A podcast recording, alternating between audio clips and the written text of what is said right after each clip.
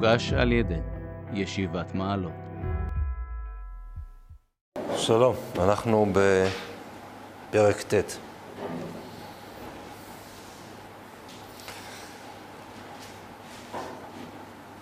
ויאמר דוד, אחי יש עוד אשר נותר לבית שאול ואעשה עמו חסד בעבור יהונתן ולבית שאול עבד ושמו ציווה ויקראו לו אל דוד. ויאמר המלך אליו ואתה ציווה ויאמר עבדיך ויאמר המלך האפס עוד איש לבית שאול ואעשה עמו חסד אלוקים ויאמר ציווה אל המלך עוד בן ליהונתן נכה רגליים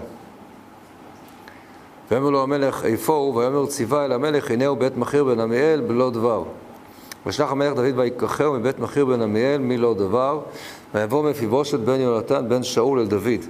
ויפול על פניו וישתחו. ויאמר דוד מפיבושת, ויאמר הנה עבדיך. ויאמר לו דוד אל תירא, כי עשו אעשה עמך חסד בעבור יונתן אביך, והשיבותי לך את כל שדה שאול אביך, ואתה תאכל לחם על שולחני תמיד. וישתחו, ויאמר מה עבדיך, כי פנית אל הכלב המת אשר חמוני. ויקרא המלך אל ציווה נער שאול ויאמר אליו כל אשר היה לשאול ולכל ביתו נתתי לבן אדונך ועבדת לו את האדמה אתה ובניך ועבדיך והבאת והיה לבן אדונך לחם ואכלו ומפיבושת בן אדונך יאכל תמיד לחם על שולחני ולציווה חמישה עשר בנים ועשרים עבדים.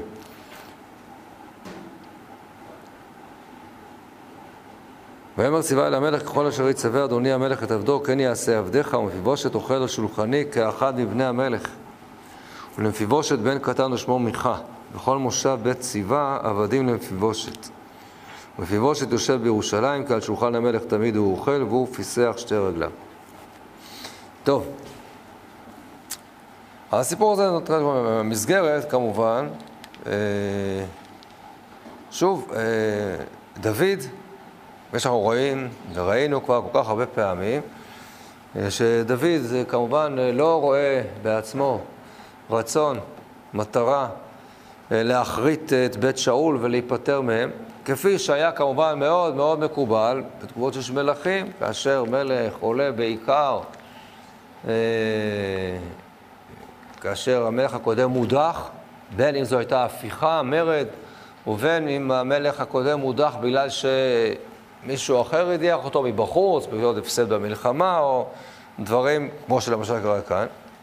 אז יש תמיד את החשש, המלך החדש תמיד חושש. אמור לחשוש מכל מי שהוא עוד שייך ככה למשפחת המלך הקודם, מזרע המלוכה, איכשהו שהוא שייך שם, זה אמור להיות, הוא אמור להוות סכנה. מכיוון שהוא ככה, אותו שריד למשפחת המלך הקודם, הוא ככה מהווה תקווה לכל אלה שהיו מקורבים בעד המלך הקודם, ואז יש כל הזמן יכול מתחת לפני השד לרכוש איזושהי, להתרחש מציאות כזו או אחרת שתעודד ניסיון להדיח את המלך הנוכחי ולהחזיר חזרה עטרה ליושנה על ידי זה שמחזירים מישהו מבין המשפחה הקודם. ודוד כמובן לא עושה את הדבר הזה, כן? אלא שלא בטוח שכולם מאמינים לו. אז אנחנו יודעים את האמת, ודוד אומר, אחי יש עוד נותר לבית שאול ואעשה עמו חסד בעבור יהונתן. אבל הדבר הזה בהחלט יכול להיתפס כאיזה טריק. של... האמת, דוד מחפש איפה כל אלה מבית שאול, משפחת בית שאול, בטח מסתתרים בכל מיני חורים. אני חייב לדעת אם יש עוד איזה מישהו, ואז נוכל להיפטר גם ממנו. ולכן דוד מריס, בואו, אני, יש מבצע, כל מי שמביא לי תעודת זהות, שהוא במשפחת בית שאול, מקבל דירה למשתכן, כדאי לו להגיע ולצאת. ו... וכך זה באמת יכול להיתפס, ולא רק שיכול להיתפס, כך זה כנראה גם נתפס. הם נמצאים כאן בלא דבר, לא דבר זה דביר, לא דביר אלא לי דביר, כן, בעבר הירדן, כנראה בעבר הירדן המזרחי, זה ליד מחניים. שרוצה לא צריך לדלג לשם אפילו רגע, אבל זה נגיד הפסוק ביהושע שמתאר את הנחלה של בני גד. זה ב... למצוא בשניים וחצי השבטים, בפרק י"ג ביהושע, ויתן משה למטה גד. ויראה למשוך אותם, והנה הם הגבול יעזר וכל ערי הגלעד, וחצי ארץ בני עמון, עד הרואה עכשיו בני רבא, ומחשבון עד רמת המצפה ובטונים, וממחניים, עד גבול לדביר.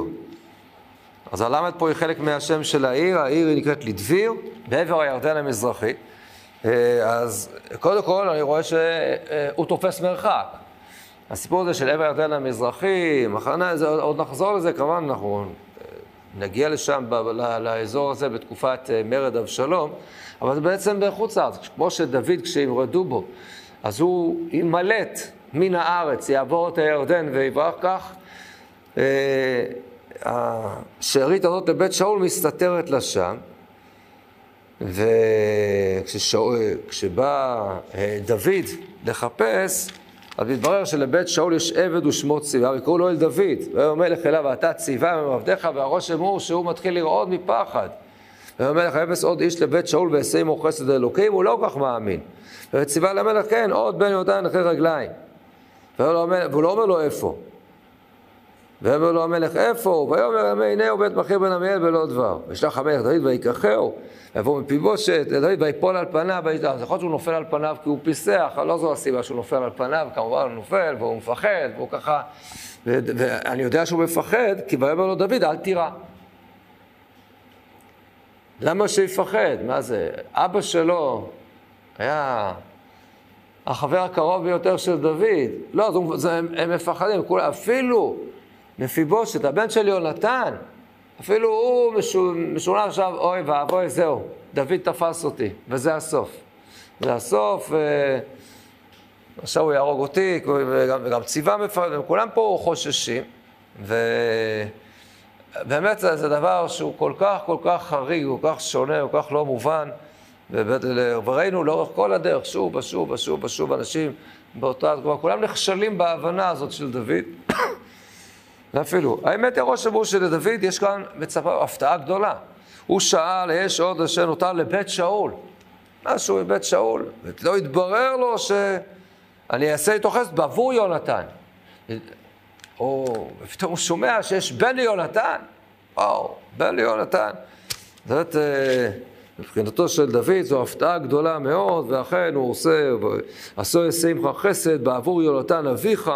אל תדאג, אני אשיב לך את כל השדה, אתה תאכל וכולי. יפה. אני ניכנס יותר קצת לפרטים קצת. המלך שואל את ציווה, אתה ציווה? ויאמר עבדיך, כן, זה אני, פסוק ג', ויאמר המלך היה אפס עוד איש לבית שאול ושמו חסד, ויאמר ציווה למלך עוד בן יונתן נכה רגליים. מי שאל אותך את זה? לא שאלתי אותך מה הפרופיל הצבאי שלו. למה אתה לא אומר, הנה, יש עוד אחד, וזה מפיבושת. הוא, הוא לא אומר, לא מזכיר אותו בשמו בכלל. הוא היה נכה רגליים. בסדר, גם לא, לא חיפשתי פה שחקן אה, לנבחרת ישראל בכדורגל. מה, מה זה רלוונטי? למה אתה אומר את הדבר הזה? אז די ברור שציווה מנסה ככה אה, אה, להנמיך את הציפיות או את החששות. אין לך מה לפחד, בעצם אומר דוד. לא, זה לא, זה, זה לא איום. זה, זה לא משהו רציני, זה לא... זה, אה, אל תפחד, זה שום דבר. כן, הוא נכה רגליים, לא.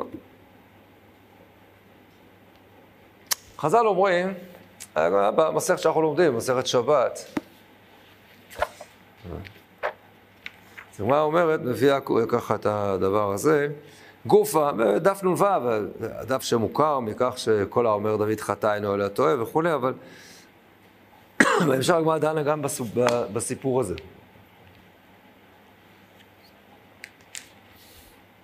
גופה אמר רב. רב אמר, קיבל דוד לשון הרע. נכתיב, ויאמר לו המלך איפה הוא, ויאמר ציווה אל המלך, הנה הוא בית מחיר בן עמיאל בלא דבר. וכתיב, וישלח המלך ויקחר בית המחיר בן עמיאל מלא דבר. מה הכוונה? אז זה הפסוק, הפסוקים פה שלנו. כן, ציווה אומר, איפה הוא? אז הוא בית מחיר בן עמיאל בלא דבר. רק הוא שולח ולוקח אותו מלא דבר. אז רש"י אומר, כן, אה, בלא דבר אינו חכם בתורה, כלומר כאילו בלא דבר. והוא מצאו מלוא דבר, וחכם בתורה, כן, מלא. לא בלי, אלא מלא. אמר, עכשיו כבר שואל, זה לא כתוב בו', זה כתוב באלף, לפי רש"י, אבל הפסוק הוא בו', אנחנו מסביר בצורה קצת שונה. על מה, על מה שרש"י מתכוון, זה נראה, מכל האווירה פה, של ה... מה שכאן מספרים עליו.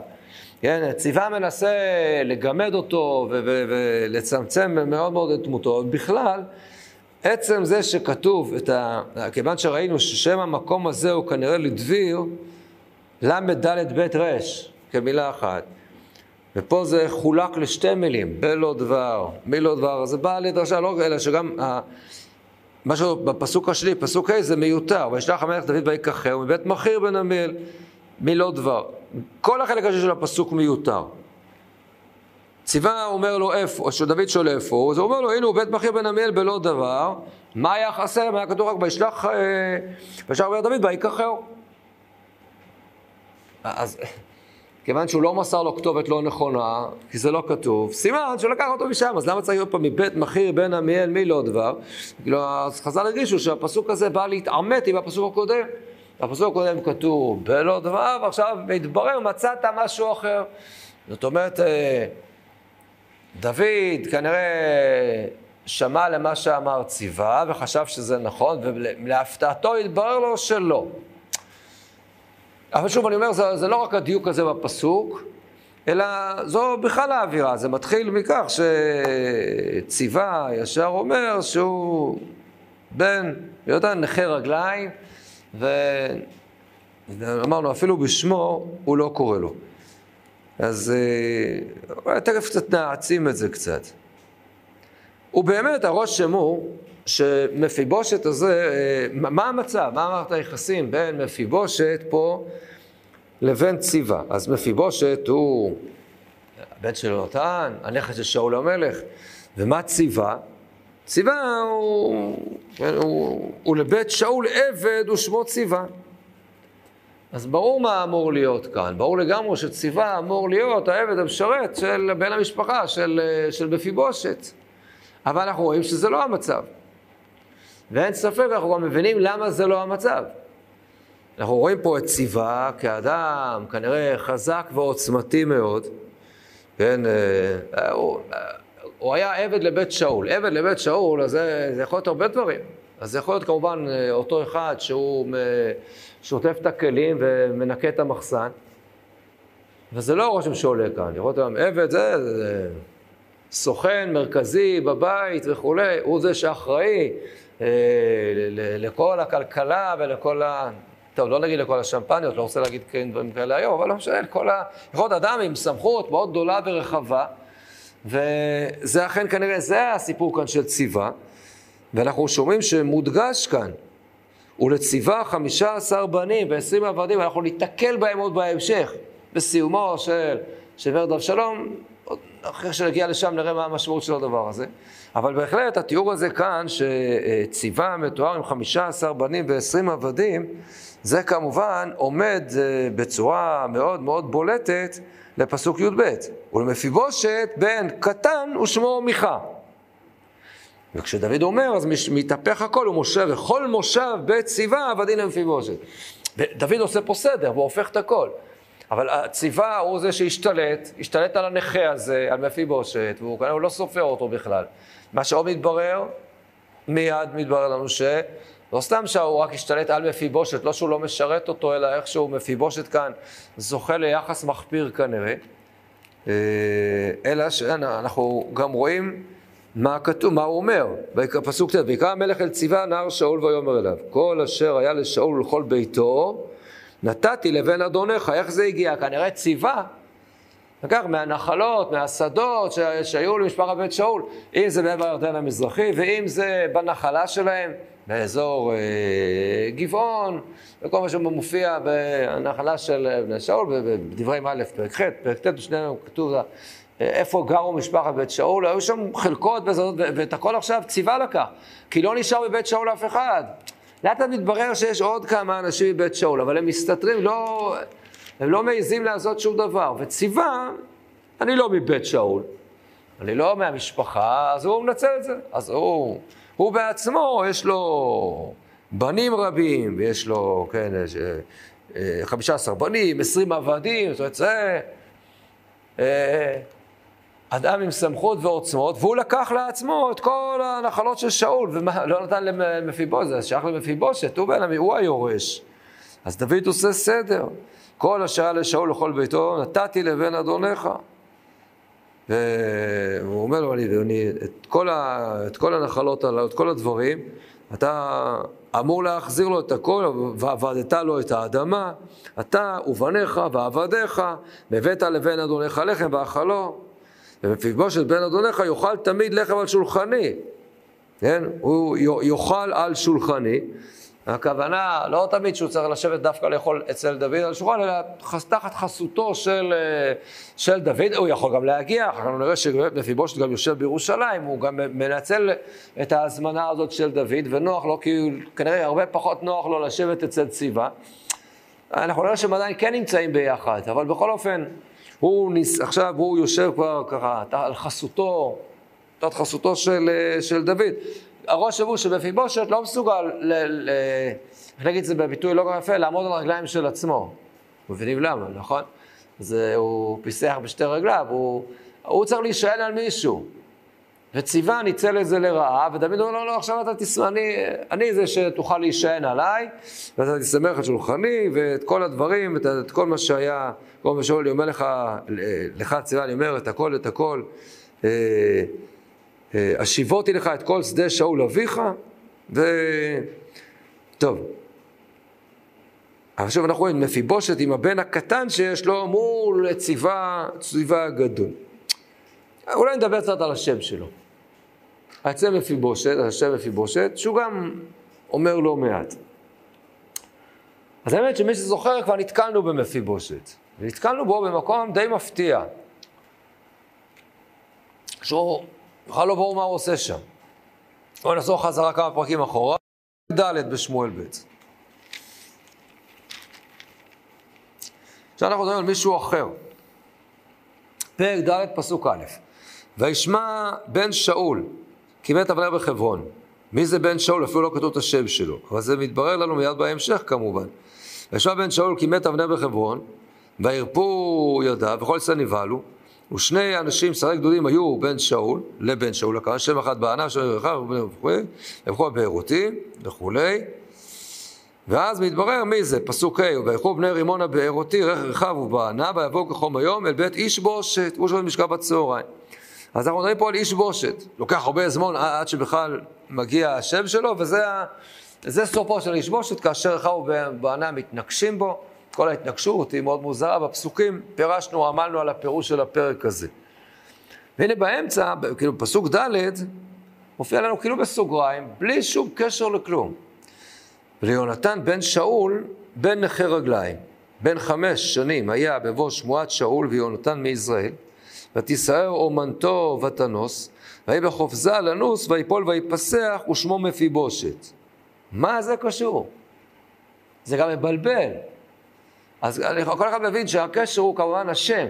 זה נקרא איש בושת וזה מפי בושת, ממש חרוזים. אז באמת, מה, מה, מה זה שייך לכאן? אז אנחנו, כשלימדנו את הפרק הזה, רצינו להראות שזה בא ללמד על איש בושת בעצמו. מי שזוכר, אנחנו שאלנו, רגע, מה זה הסיפור הזה של איש בושת? הוא בן 40 שנה איש בושת במולכו, לא יודע. ילד, ילד גדול, איש בושת, רגע, רגע, רגע, אה, אה, אה, מאיפה הוא הגיע? איפה הוא הגיע פתאום? הרי הייתה מלחמה גדולה בגלבוע, ומה קרה במלחמה הגדולה בגלבוע? שאול היה שם עם הבנים שלו. שאול ויונתן, האחים שלו, והם כולם נפלו בגלבוע. איפה איש בושת? למה איש בושת לא היה במלחמה בגלבוע? אז אמרנו, זה לא חוזר על זה באורקה, אמרנו שככל הנראה לאיש בושת היה פטור מלהילחם. אה, היה לו פרופיל לא קרבי, וכנראה שגם איש בושת היה לא כשיר פיזית, באיזושהי צורה, באיזשהו אופן. אז ראינו כל, הפר... כל הפרקים הקצרים שמדברים עליו, אנחנו ראינו את חולשתו הגדולה, וראינו ש... מישהו אחר לגמרי לגמרי שולט בו, ומולך בו, ולמרות שהוא לכאורה אמור להיות תחתיו, וזה אבנר. אבנר שר הצבא שלו, מנהל אותו לגמרי. ואיש בושת איזה אדם חלש, ובאמת, ואבנר עושה איתו מה שהוא רוצה. אז זה אני אומר. יכול להיות שהפסוק הזה שבאמצע נכנס הסיפור של יונתן בן שאול בן נכה רגליים, כלומר שזה האחיין שלו, שהוא נכה רגליים, זה בא ללמד שגם איש בושת עצמו יכול להיות שהיה נכה. היה נכה, לא יודע מה, משהו, ולכן הוא גם, הוא בכלל לא היה בגלבוע, הוא בכלל לא השתתף במלחמה הזאת של אה, שאול וצבאו.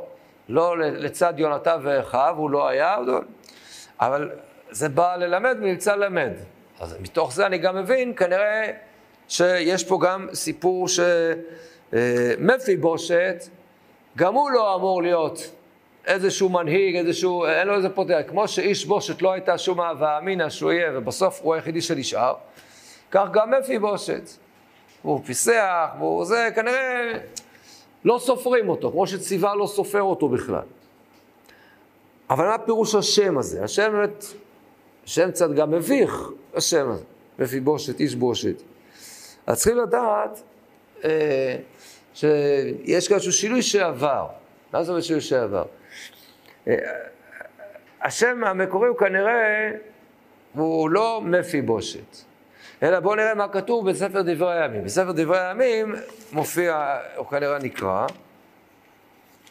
בדברי הימים א', כן, אה, נקרא את, אה, בפרק ח', פסוק ל"ג, ונר הוליד את קיש, וקיש הוליד את שאול, ושאול הוליד את יונתן, ובקישוע ותלמידיו ואת אשבעל, וליונתן מריב בעל. ומריב בעל הוליד את מיכה. אז זה ברור שמריב בעל זה, זה מפיבושת, זה הבן של יונתן שהוליד את מיכה, אין אחד אחר. רגע, ואיפה איש בושת? אז זה הפסוק הקודם. הוליד את יונתן, מלכישוע, את אבינדב ואת יש בעל, אז יש בעל זה איש בושת. אז מה שמתברר פה שעברות הביטוי בעל מתחלף בביטוי בושת. מה הכוונה? מה, מה זה בעל? אז צריכים לדעת שבעל אה, זה אדון. השאלה מי האדון? ובמקור הביטוי של בעל יכול להיות, הכוונה לבעל הבית האמיתי, הקדוש ברוך הוא. וזו באמת הייתה הכוונה המקורית, אבל ברגע שנכנסה בצורה חזקה עבודת הבעל, אז השם בעל הפך כבר כמובן לשם, לשם גנאי. ואז בעצם אפשר לקרוא לו בושת, איזשהו אה, כתיאור גנאי לבעל. זה מה שכתוב למשל, אה, כתוב למשל בירמיהו, פרק י"א, בפסוק י"ג, כי מספר עריך היו על אלוהיך יהודה, כלומר, אה, לפי מספר הערים שהיה לכם, כך מספר אה, האלילים שהיו לכם. יש פה נבואה קשה, על, זה לא חשוב מה ההקשר, ומספר חוצות ירושלים, שמתם מזבחות לבושת, מזבחות לקטר לבעל. יש כאן תקבולת בין מזבחות לבושת זה מזבחות לקטר לבעל. אז הבעל זה הפך להיות בעצם בושת. אז בעצם המקור האמיתי, השם האמיתי היה אש בעל. איש בעל, כמו איש השם, כמו אדוניה, משהו מן הסוג הזה. אבל אחר כך זה ש... אז... והכוונה לבעל הקדוש ברוך הוא, אבל כאשר זה אחר כך מוסב אולי בביקורת, אז זה הפך להיות לאיש בושת. כך גם מריבל או מריב בעל, תכף נראה את המריב בעל, הפך למפי בושת. נראה מה הכוונה, למריב והמפי, נסיס את זה. בואו ניתן לזה עוד דוגמה, ככה שנוכל להבין את זה, כך ניתן קצת חיזוק לעניין. יש לנו עוד דוגמה מעניינת לדבר הזה, שמופיע לנו ב... בספר שופטים. אז זה להבין קצת מה זה העניין הזה של, אם קראו לו מריב, מריב בעל. מה שכתוב בדברי הימים, מריב בעל. מה זה מריב בעל? פה כתוב מפי, מפי בעל או מפי בושת, מה ננסה עוד להבין. עוד מעט נקבל תמונה יותר שלמה. אז בואו נראה מה קורה בספר אה, שופטים. בספר שופטים עם, אה, אה, עם אולי השופט הגדול מכולם, שזה, שזה גדעון. מה קורה עם גדעון? וגדעון יש סיפור עם הבעל, כידוע. וגדעון, אחד הדברים הראשונים שהוא עושה אחרי שהוא מקבל את הנבואה מאותו איש אלוקים, אז הוא הולך וכורת אה, אה, את האשרה ומנתץ את המזבח של הבעל שנמצא בחצר של אבא שלו, יואש אבי העזרי. וכולם קמים בבוקר, ומה קרה, מה זה, וכולם מתעצבנים. פרק ו' בשופטים, פסוק ל', ויאמרו, אנשי עיר אל יואש, הוצא את בנך וימות, כי נתץ את מזבח הבעל, כי קראת אשרה אשר עליו. ומיואש לכל אשר עמדו עליו, ואתם תריבון לבעל. אם אתם תושיעון אותו, כאשר אשר יריב לו, יומת עד הבוקר. אם אלוהים הוא יערב לו, כי נתץ מזבחו. יואש היה הכומר לעבודה זרה, הוא הראשון שמתעשת בעקבות המעשה של הבן שלו. מזכיר כמובן את הסיפור, מפה אולי חז"ל לקחו את זה. אברהם ותרח והפסלים, החוץ של הדבר, שזה אותו סיפור, אבל לא נרחיב בזה כרגע. אז אומר יואש, אם באמת מישהו פגע בבעל, הבעל כבר יחזיר לו, מה אתם צריכים להחזיר לו? אז הבעל כבר יטפל בבן שלי אם זה משהו אמיתי. ויקרא לו ביום ההוא ירובעל, לאמור, ירב בו הבעל, כי נתץ את מזבחו. ירובעל, הבעל ירב בו. ירב בו, אבל הוא ממשיך להיקרא אחר כך, הוא גדעון, הוא ירובעל, פעם ככה, פעם ככה. כך גם מופיע בסוף ימיו. אבל השם באמת ירובעל, זה באמת, יכול להיות הכוונה, לא כמו שם הזה פה ירב בו, אבל הבעל יריב איתו. למי קוראים בצורה כזאת? בצורה המקורית הכוונה, מה זה ירובעל? הבעל יריב את ריבו. השאלה מי זה הבעל? אם הבעל זה הקדוש ברוך הוא, זה הקדוש ברוך הוא יגן עליו. הקדוש ברוך הוא ישמור עליו. הקדוש הוא יריב את ריבו. זה הביטוי מריב בעל, שהוא נקרא מפיבושת בדברי הימים. כן? מריב בעל. או שהוא רב את ריבו של הבעל, כלומר הוא נלחם לשם לשם, הבעל, לשם האל, לשם הקדוש ברוך הוא, או שהקדוש ברוך הוא יגן ויריב בשבילו. זו הכוונה המקורית, רק פה הם כועסים עליו, אז הם קוראים לו ירובל, ירב בו הבעל. אולי בציניות, אולי בגיחוך, אולי בתקווה. אבל תראו איזה דבר מעניין. אותו גדעון שנקרא ירובל, הוא מופיע פעם אחת, ב... כשהוא מופיע ככה, רוצים לזלזל בו, אז הוא נקרא בשם מאוד דומה, לא ירובל. אלא איך הוא נקרא? מישהו יודע? איך? ירו... איפה זה מופיע? איפה? ב? היה נחוש מושכל. יפה, טוב, גם על זה מקבלים נקודות היום. אז זה מופיע אצלנו, כן? ותראו בשמואל ב', בפרק י"א, בכל הסיפור של המלחמה בבני עמון, באמצע הסיפור של דוד ובת שבע, אז כאשר מתברר שניגשו לחומה וככה אוריה נהרג, אז בפרק י"א פסוק כ', והיה אם תעלה חמת המלך, ככה שולח אה, יואב להודיע לדוד, אם תעלה חמת המלך ואמר לך, מדוע ניגשתם אל העיר להילחם? הלא ידעתם את אשר יורו מעל החומה. מי היכה את אבימלך בן ירובשת? במקום ירובעל הפך לירובשת, כשרוצים לזלזל בו עכשיו, כן? אז זה בכל נקודה. אז, אז כך ממילא אנחנו מבינים, מפי בעל, מריב בעל, מפי בושת הכוונה, שהוא חי, אמור לחיות מפי מפי, ה, מפי האל, אבל כיוון שזה כנראה זה לא היה המצב, זה נקרא מפי בושת. מפי מי הוא אוכל, מי, מי מפרנס אותו, באמת זה, הוא, אף אחד לא דואג לו. אז בכל אופן אנחנו מבינים, אז זה המשמעות של השם איש בושת ומפי בושת, שזה כבר איזשהו שינוי נבואי דרשני בתוך המקרא עצמו, בכדי לבטא כאן דווקא איזושהי הסתכלות בעייתית שיש איתם. אבל שוב, אני אומר, השם בעל במקור, הוא בהחלט, זה בדיוק כמו מקבילה למילה אדון, וזה בהחלט אה, שם שהוא נכון, אמיתי וחיובי, אלא שברגע ששוב אני אומר, אה, הייתה בעיה בעבודת הבעל, אז זה הפך להיות שם קצת, אה, שם קצת יותר בעייתי, וכשהנבואה רוצה לומר את זה, אז היא משנה את הבעל לבושת. מכל הדברים הללו למדנו באמת על כך שאכן מפיבושת הזה הוא... אה, כנראה איכשהו שמו בצורה הזאת נאה לו. והוא באמת לא... לא איזה דמות מאוד מאוד חשובה וזה. שוב, זה ש... זה שהוא נפל, ב... ב... ב... ב... כשהגיעה הבשורה הקשה על הנפילה בעדה, אז המאומנת שלו רצה איתו ו... ונפלה איתו, הוא לא אשם כמובן. אבל הדבר הזה כאן מאוד מאוד מודגש, הסיפור הזה. תשימו לב ונחזור לפרק שלנו, ותראו שזה ממש לא יפה איך, שה... איך שהפרק מסתיים. אז קודם כל, פסוק, שני הפסוקים האחרונים, ולפיבושת בן קטן ושמו מיכה.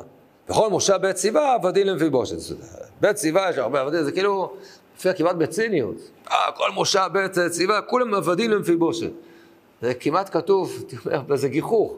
תחשבו, הוא, הוא אחד, זה נכה אחד, בקושי מה הוא עושה? יש לו, יש לו ילדים, יש לו בן אחד קטן. כמה אנשים צריכים לשרת אותם? כל מושב וציווה, הם כולם, כן, 15 בנים ו-20 עבדים, כל אלה עומדים בתור להגיש את הגרבר לבן הקטן של הנכה הזה בלי הרגליים. אנחנו מבינים שמשהו פה, כל אחד רואה את, ה, את הסיטואציה, דוד זה מה שהוא עושה, חולק לו כבוד. זה הבן של יונתן, אה, בן בריתו, הרי כרת ברית עם יונתן, לא להחריט את זרעו. אבל אנחנו רואים את התמונה הקצת מגוחכת. באמת, מה צריך?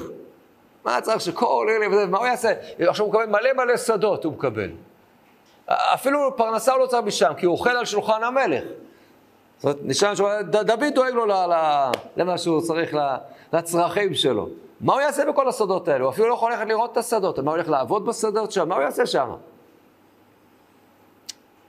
ואולי ואולי יש פה אפילו איזושהי ביקורת קלה על דוד.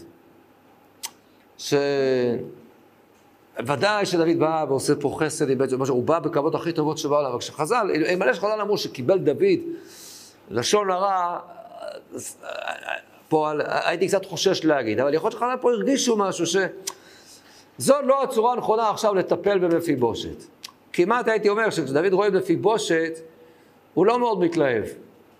הוא לא מתלהב, וזה אולי אפילו מאכזב אותו. איפה יונתן, איפה הבן שלו הזה? איפה זה קרה? אז יכול להיות שיונתן היו עוד ילדים, לא, לא יודע, לא כתוב, אנחנו לא יודעים. אבל בכל אופן, זה הבן שממשיך אותו, זה מאוד מאוד עלוב, זה מאוד מאוד עצוב. זה באמת מאוד מאוד, זה ממש בקטנה. אחד כזה, אז תביאו, טוב, בסדר, כן, מה שאני הפסדתי, ככה, כולכם תשרתו אותו, תביאו את השדות, תביאו את הזה. זה בעצם, לא עושה משהו, זה לא טיפול אמיתי במפיבושת, זה לא המענה הנכון למה שאולי מפיבושת אמור לקבל. יכול להיות שהוא אמור לקבל דברים אחרים, התייחסות אחרת. לא שדוד עכשיו הופך אותו לאי סודום, בוא אני אספר לך דברים על אבא שלך, הרושם הוא שלא. דוד לא... אז נכון, דוד לא הורג אותו, וזה דבר גדול. טוב, אנחנו מבינים, דוד, אבל כן, אמרתי, זה דבר גדול, לא דבר מובן מאליו. אבל מה שכבר דוד נותן, וזה לכאורה לא בטוח שזה אחר. אבל מילא, זה הפסוק הזה. תראו את הפסוק האחרון. ומפיבושת יושב בירושלים, כי על שולחן המלך תמיד הוא אוכל. למה? כאילו, למה אתה מגיע לירושלים? כשדוד אמר, דוד אמר עליו, אתם כולכם תהיו לבן אדונך תביא לחם, אל שוב... ומשה בן אדונך יאכל תמיד לחם על שולחני.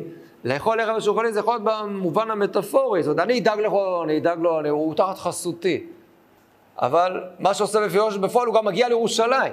למה צריך להגיע לירושלים? הוא יושב בשולחן המלך, כפשוטו נמצא שם ליד דוד. בשביל מה? אם יש לך את, את כל אלה שיטפלו בך, את סיבה וכל החמולה שלו, מה אתה צריך בפועל? יש לך את החיסיון שלי, את ההגנה שלי. ברור שציווה לא יעז לעשות שום דבר. והוא בטח יפחד שמדי פעם דוד ישלח איזה ביקורת לראות האם מטפלים יפה במפיבושת, האם ה... אבל לא, מפיבושת מגיע לירושלים. זאת אומרת, כאילו נראה שכל מה שדוד אמר בציווה זה כאילו, בסוף הוא, הוא בכלל לא מיישם את זה, אז מפיבושת יושב בירושלים, כי הוא לא מסתדר לבד, כי שולחן המלך תמיד הוא אוכל, והוא פיסח שתי רגליו. זה ממש הוצאת לשון הרע כבר, הוצאת רגל הרע. רגע, לא שמענו כבר שהוא פיסח. סימנו מההתחלה. לא ציווה למלך עוד בן יותן נכה רגליים. אז אני כבר יודע את זה. אני גם יודע את זה, כפי שראינו, זה כבר כתוב בפרק ד'. כתוב לנו גם איך זה קרה, וכתוב שהוא נפל, נכון? זה יותה בן שאול, בן נכה רגליים, בן חמש שנים, ובוא, ותישא אומנותו, ותנוס, ויהי מחופזה, לנוס ויהי יפול, ויפסח. למה צריך לסיים בזה עוד הפעם? למה להדגיש את זה? נראה, נראה, לא, לא נראה טוב. עכשיו, אז אולי החידוש הוא, כן, מה שהוא פיסח שתי רגליו? זה כתוב גם קודם, נכה רגליים, כתוב, מה... אין ספק שהסיומת הזאת, היא כבר לא באה לבטא רק את העובדה, כן, ההגדרה הפיזיולוגית שהוא פיסח, את זה אנחנו יודעים. אלא זה בא כנראה לומר משהו, שכן באמת, הוא באמת נעבך כזה. הוא לא עושה ולא מסוגל לעשות שום דבר וכולי. מה, הדמות הזאת של, של מפיבושת עוד תלווה אותה. אנחנו יודעים שבעצם יש פה רק איזה פרומו כזה, לסיפור שיגיע לנו בעוד שתי מערכות. אה, שבעצם זו מערכה אחת שמתחלקת לשני, לשתי תמונות. אז רק נקדים ורק ניתן הצצה לשם, אבל נוכל לקבל קצת את הרושם. אנחנו אחר כך, אחרי הסיפור של אלו בצלם, מגיע הסיפור של רון ותמם, אחר כך מגיע, מגיע אה, אה, הסיפור של מרד אבשלום. אז בואו תראו, במרד אבשלום, כשדוד הולך, אז הוא פוגש כל מיני אנשים. בואו נראה את פרק ט"ז, רק נקדים קצת רגע את המאוחר. תראו את פרק ט"ז, בהמשך הספר שלנו. ט"ז פסוק א'. ודוד עבר מעט מהראש, והנה, עכשיו, דוד נמצא עכשיו בבריחה לפני אבשלום. טוב. והנה ציווה נער מפיבושת לקראתו. וצמד חמורים חמושים ועליהם 200 לחם ומאה צימוקי ומאה קיץ ונבל יין. והמלך על ציווה מה אלה לך? וציווה החמורים לבית המלך לרכוב, והלחם והקיץ לאכול הנערים, והיין לשתות עייף במדבר. אנחנו כשנגיע שם נבדוק האם הוא אומר את האמת או שהוא לא אומר את האמת, מה שלא יהיה, טוב, אנחנו כרגע מקבלים את הדברים הללו, שזה מה שהוא, מה שהוא אומר. טוב. ואומר המלך, והיה בן אדונך, איפה מפיבושת? ואומר ציווה אל המלך, הנה יושב בירושלים, כי אמר, היום ישיבו לבית ישראל במלכות אבי. הוא עכשיו שמח מאוד שמה, שהיה מרד נגדך ואתה ברחת, ועכשיו הוא יושב שם ואומר, עכשיו יחזירו לי את המלכות. ואומר המלך לציווה, הנה לך כל אשר למפיבושת. ואומר לציווה, השתחוויתי, ימצא חן בעיני אדוני המלך. רק יש המשך לדבר הזה. עכשיו, נעצור רגע פה. אם אנחנו קוראים רק את הסיפור כאן, ברור לנו לגמרי ש... אה, מה דוד עושה? דוד מאמין לציווה. ואם לא היה לזה המשך, אז גם היינו כנראה משתכנעים שיש פה תיאור אובייקטיבי, שזה באמת מה שקרה. אבל אני עוד לא יודע אם זה קרה או לא קרה, כי יש לזה גם המשך לסיפור. ואחר כך נצטרך לשמוע גם את הצד השני. וחז"ל באים בביקורת גדולה על דוד, בהמשך אותה סוגיה, על כך שהוא כבר אמר, הנה לך כל אשר למפיבושת, בלי שהוא שמע את הצד השני. זה חלק מאותה סוגיה שקיבל דוד לשון הרע על מפיבושת. אבל אנחנו ננתח את זה יותר בהרחבה כשנגיע לשם, אבל אני שואל אותך, מה הווה אמינא? כאילו, באמת, עד כדי כך הוא יהיה כפוי טובה מפיבושת. תראה מה, תראה מה דוד עשה לך. הרים אותך לגובה ונתן לך את הכל, וכאילו, מה, מה, עד כדי כך, עכשיו זה לא סתם, מי זה דוד? זה אה, בן הברית, החבר הכי קרוב של אבא שלך. זה נכון שעם הסבא קצת פחות הסתדרו העניינים עם שאול, זה נכון. אבל ודאי שזה הרבה יותר קרוב, הסיפור הזה שלכאורה עם, עם, עם יונתן. אני, מה, מה, מה כאן אז? אז נכון, אפשר קצת לומר לזכותו, במירכאות של מפיבושת, שהוא לא גדל בהכרח על כל הסיפורי החברות הגדולה של אבא שלו עם אה, דוד, מכיוון שבן כמה הוא היה כשאבא שלו נפטר? ראינו בן? בן חמש שנים, ואבא שלו נמצא במלחמה, ואגב, בתקופה הזאת בכלל, גם דוד לא נמצא בארץ ישראל, אלא הוא נמצא אצל אחיש מלך גד בתקופה הזאת, לפחות שנתיים, ו... או נגיד שנה וארבעה חודשים, לא משנה, אז, אז הוא לכל היותר היה בגן חובה, אפילו טרום חובה בשלב הזה, אז יכול להיות שאין לו איזה זיכרונות מפורסמים מהזה, אולי, נגיד את זה קצת לזכותו, ומה שכל מה שהוא יודע זה שאני ממשפחת בית שאול ודוד מלך במקומנו, אולי. אבל בכל אופן, אבל אתה רואה שדוד, גם זה מה שחשבת, תראה, זה לא מה שהוא עושה. תראה מה עושה, הוא עושה סדר, נותן לך תפקיד, נותן לך את המקום המכובד שלך, לוקח את ציווה, גוער בו ומלחיץ אותו, וציווה וכל הזה, הם כולם נבהלים, או מה שאתה, מה שאתה אומר, מה שאתה אומר המלך, מה זה, ציווה וציווה מת מפחד שדוד יעניש אותו. והוא יושב על שולחן המלך, אם הכל היה כל כך יפה וטוב, אז דוד היה צריך לחשוד קצת שמה שאומר ציווה לא בהכרח נכון. כי ציווה הזה כבר התברר שהוא לא האדם בהכרח הכי אמין שבעולם. איך דוד יודע שציווה לא הכי אמין שבעולם? כי הוא לקח את כל הנחלות של שאול וכולי, וציווה שם איפשהו באיזה מחסן. אז איך זה שדוד בשנייה משתכנע שזה נכון? כנראה איכשהו דוד, דוד קולט, אולי בצדקותו, שאולי יש מקום, הייתה לי אולי איזה גם מרירות למפיבושת על היחס שאני ייחסתי לו, על מה שעשיתי לו. כי, נכון, שמתי אותו בכלוב של זהב, אבל זה לא מה שהוא היה צריך. זה לא מה שהיה צריך. אז אולי, אחר כך יגיע, אחר יגיע ההמשך של הסיפור, כשיגמר בפרק י"ט. תראו את פרק י"ט, פסוק כ"ה.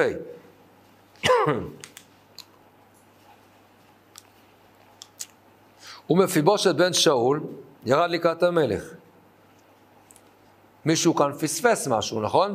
בפסוק כ"ה, ומפיבושת בן שאול. מה אני מתכוון? מפיבושת מה? בן יונתן בן שאול. אז זה מכוון כאן, אז זה נכון שבני בנים, בנים וכולי, וגם, וגם אצלנו, כן, מופיע, אה, כשאנחנו נפגשים בו כאן, אז גם מופיע, כן, מי זה ה... כן, אה, מי זה? ויבוא מפיבושת בן יונתן בן שאול אל דוד, ויבוא על פניו. אז לפחות כתוב גם יונתן, אז כתוב את כולם.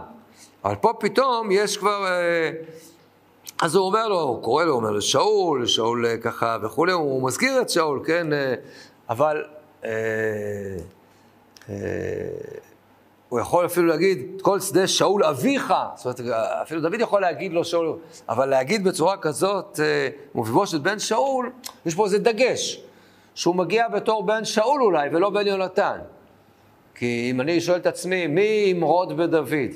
הבן של שאול, או כאילו הצאצא של שאול או הצאצא של יונתן, התשובה שלנו ברורה. אבל יש פה איזושהי אמירה.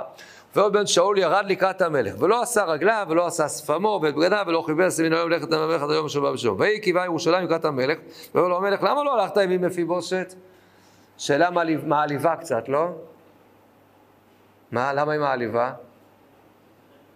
למה לא הלכת עם היא? לא, זאת אומרת, אתה לא רואה שנים כאלה של עזר מציון, לא יודע למה לא. לא הלכתי עם זה קצת קשה לי, מבקש ולא טוב. ויאמר, אדוני המלך, עבדי רימני.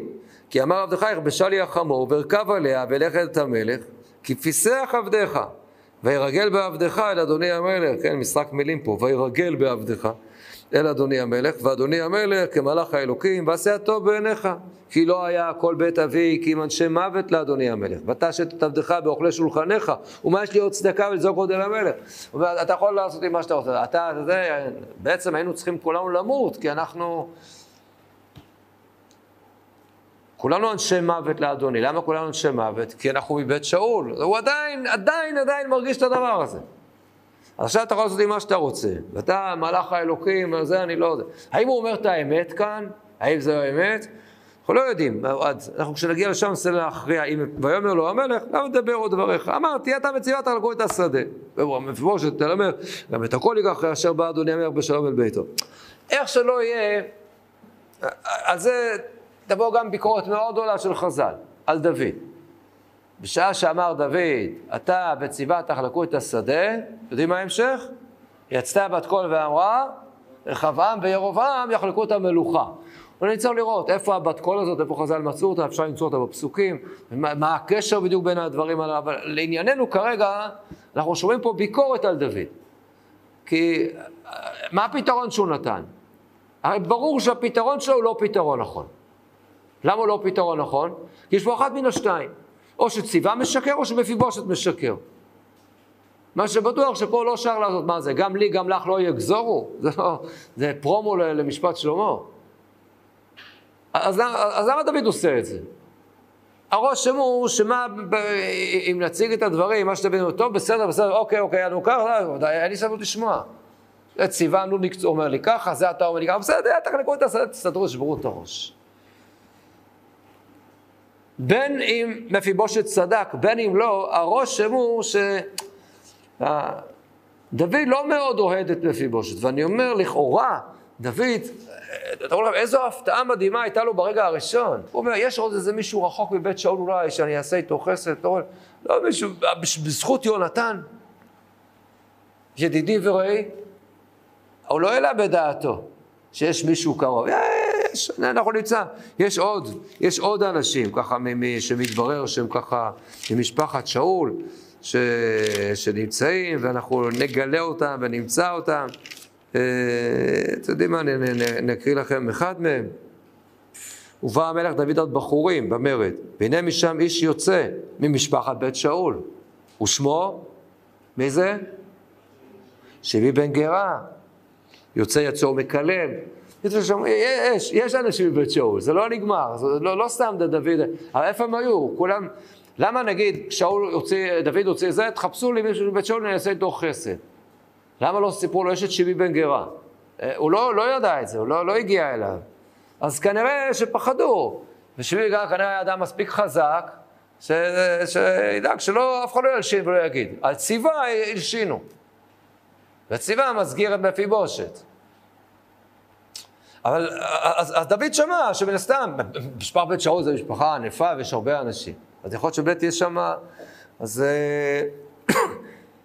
ולהפתעתו הוא מגלה את הבן של יונתן. וואו, איזה שמחה צריך ליפול על צווארו וזה. ודוד לא עושה את זה. זאת אומרת, כנראה לדוד היו לו מניעות מדמותו של מפיבושת. ושוב אני אומר, ההדגשות שהוא היה פיסח, זה רגליו, זה כנראה לא רק מום גופני. איזשהו ביטוי, ל... יש בעייתיות עם הבן אדם הזה. ואף על פי כן, אף על פי כן, דוד נענש על ההתייחסות הזאת. למרות שהוא עזר וזה, זה לא מספיק. ובאמת, פעם אי אפשר לדעת. אז אנחנו רואים, רואים פה ציווה וזה, אם יש לו 15 אה, בנים, ואילו מה יש לו, ל... מה יש לכל המפיבושת הזה? הוא פיסח שתי רגליו וכל שזה, וזו בן קטן אחד, זה מה יש. זה מה יש? טוב. אתם יודעים מה בסוף יצא מהסיפור הזה? וזה נסיים. בואו נראה מה, מה כתוב שוב באותו פרק בדברי הימים. בואו נראה מה כתוב לנו שם. אז אני קורא את פרק ח' שוב בדברי הימים, א', פסוק ל"ד, את ענייננו. ובני יונתן, ובן יונתן מריב בעל. זה מפיבושת שלנו, כפי שהסברנו. מריב בעל הוליד את מיכה, עד כמה שאנחנו מכירים מאצלנו.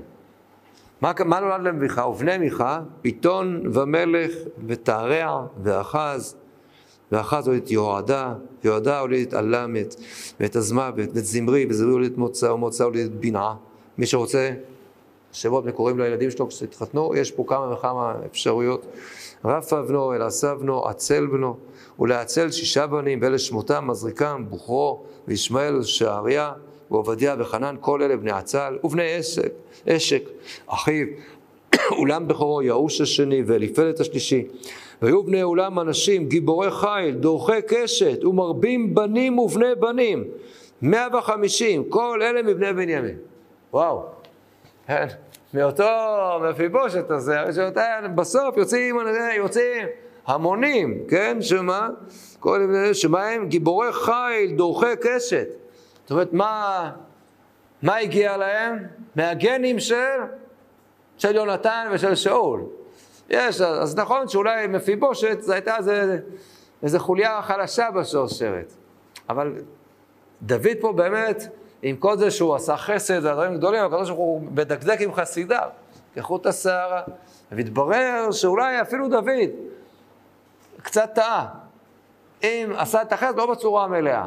ועם כל זה שהפסוקים מדגישים לנו שאכן מפיבושת הוא לא מהשם שלו, דרך הפסחות שלו, דרך ההתנהלות שלו, והנאמנות המוטלת בספק שאנחנו עדיין לא יודעים, אולי, אולי משהו פה, אם, אם, נגיד את זה בצורה יותר חריפה, אתה לא תאר לך שיונתן היה בחיים, אז יש מצב שההתייחסות של דוד אולי למפיבושת הייתה אולי קצת עוד יותר אוהדת. אני אומר, במבט ראשון זה נראה הכי אוהד בעולם, אבל זה אולי משהו, איזה צו, שלטון מלכותי, ככה וזה, ככה. ו- ודוד ככה איכשהו שומר מרחק ממנו, וסך כך בא לידי ביטוי. והנה מתברר שבית שאול לא הלכו לאיבוד.